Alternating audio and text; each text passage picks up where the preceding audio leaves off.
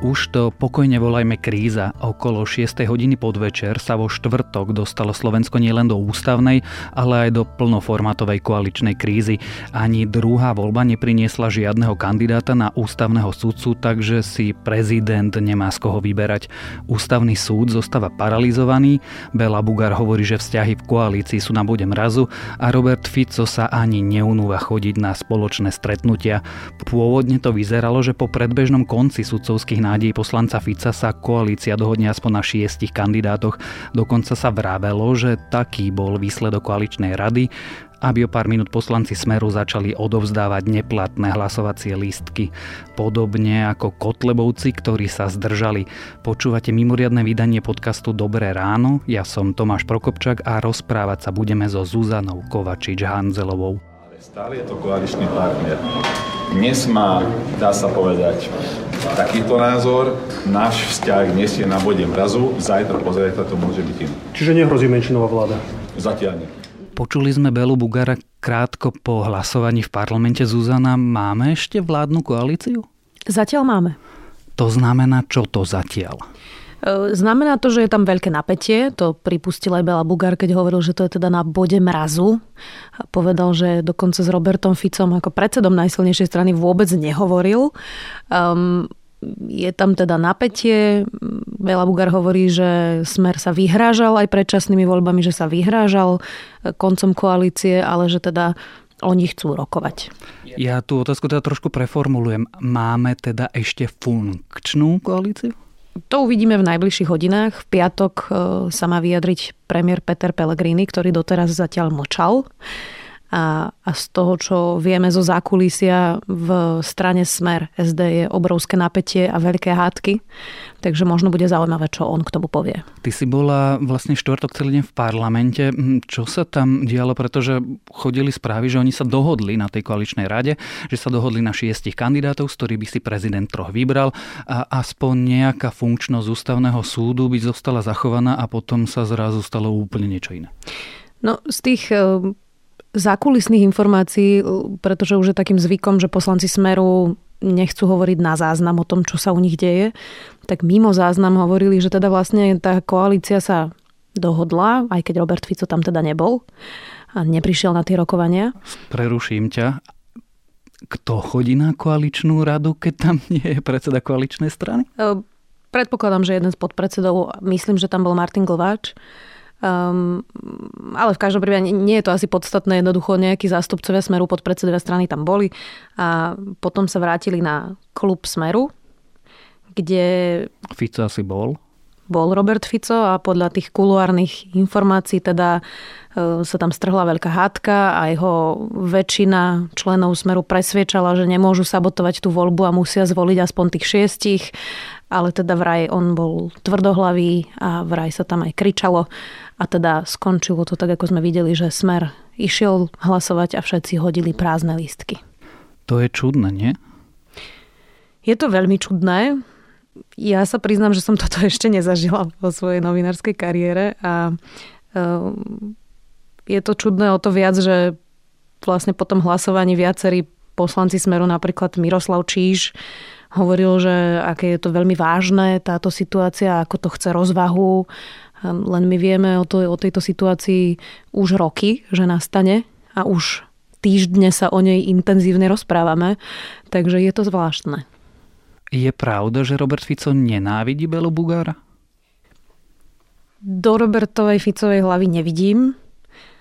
Neviem ani, či je to také osobné v politike.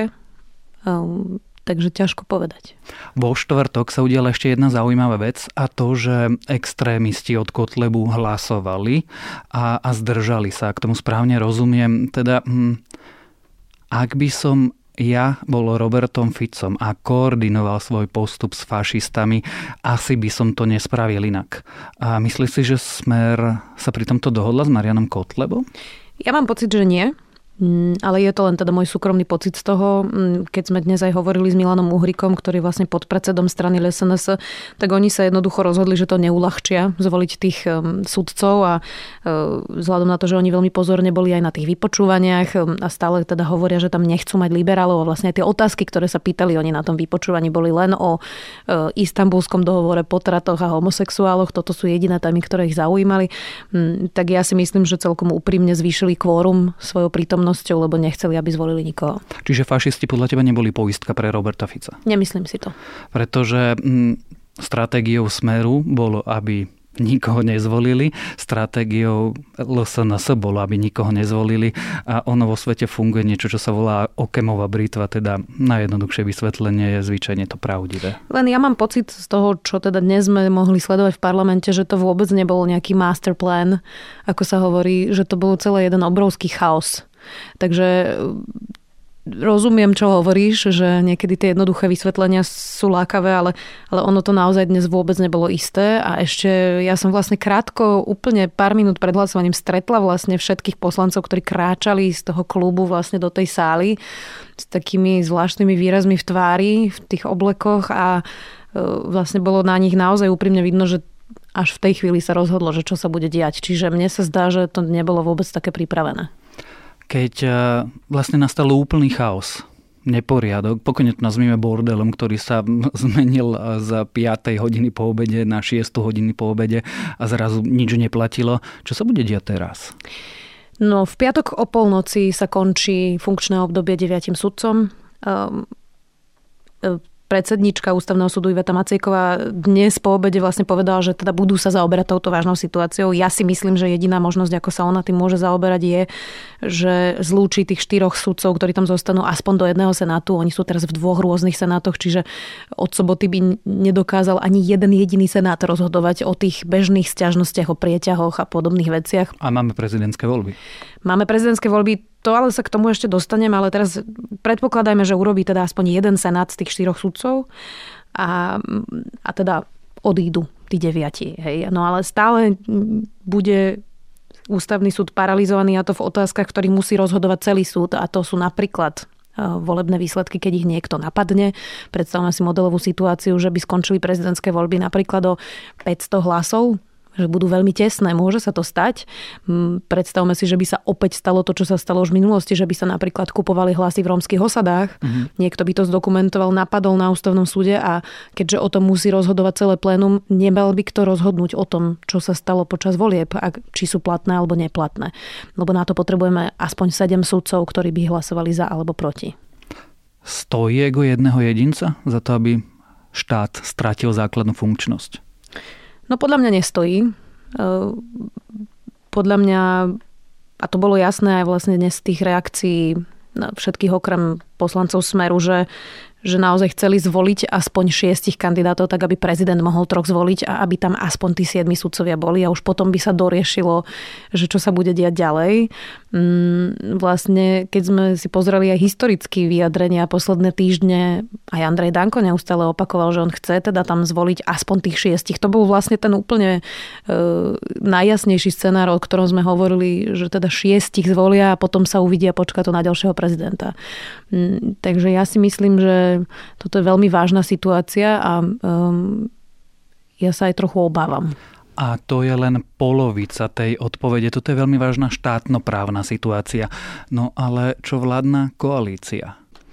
pretože Bela Bugar dostal otázku, či má zmysel v takéto vládnej koalícii vôbec pokračovať a či nás teda nečakajú predčasné voľby. No, mm, ja teraz poviem, že čo si teda rozprávali poslanci Mostu Hit. Pretože si zopakujeme tú situáciu. Predsedovia strán, koaličných partnerov, sa nerozprávajú. Dokonca nie sú ani v jednej miestnosti, keď sa rozhoduje o povahe štátu a nedodržiavajú dohody a vlastne výsledkom je chaos pri správe vecí verejných. Rozumiem, ale teraz e, zoberme si situáciu, že e, teraz máme február, voľby budú niekedy na jar budúci rok, čiže máme už iba rok e, do volieb. Ak by aj e, sa rozpadla koalícia, to ešte vôbec neznamená, že budú predčasné voľby, mm, pretože na to potrebujeme v parlamente 90 hlasov, ktoré by nikto nemusel získať ani opozícia, ani Most Hit, e, ani SNS, ani Smer. A mm, takže predstavme si, že najpravdepodobnejší scenár, ak by sa rozpadla koalícia, je, že Smer a SNS budú ďalej pokračovať v menšinovej vláde až do tých jarných volieb.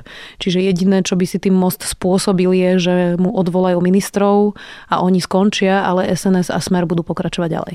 A teraz to zakončím klebetou, presnejšie dvomi, pretože sa rozpráva už nejaký čas a ten nejaký čas je niekoľko mesiacov, že Most Híd hľadá zámienku, ako odpíska túto vládnu koalíciu tak, aby z nej nevyšiel ako porazený a najnovší aj Smer hľadá zámienku, ako sa zbaviť Mostu Híd tak, aby vlastne vynapadla na Most Hit.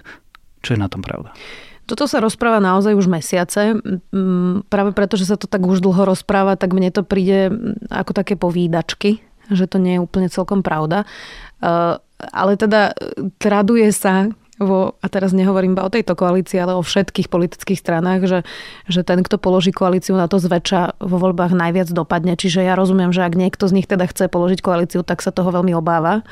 Mm, doplatil na to aj Richard Sulík, keď teda položil vládu kvôli Eurovalu. A takže rozumiem, že prečo by to nechcel byť niekto z nich, keď by chcel položiť vládu. Ale tá situácia z toho dnes, ako to ja čítam, je, že, že Most Hit mal teraz podľa mňa príležitosť a neurobil to zatiaľ. Čiže preto si skôr myslím, že sú to len klebety. Tak napokon uvidíme, ako to dopadne. Minimálne tá situácia dnes nie je príliš dôstojná.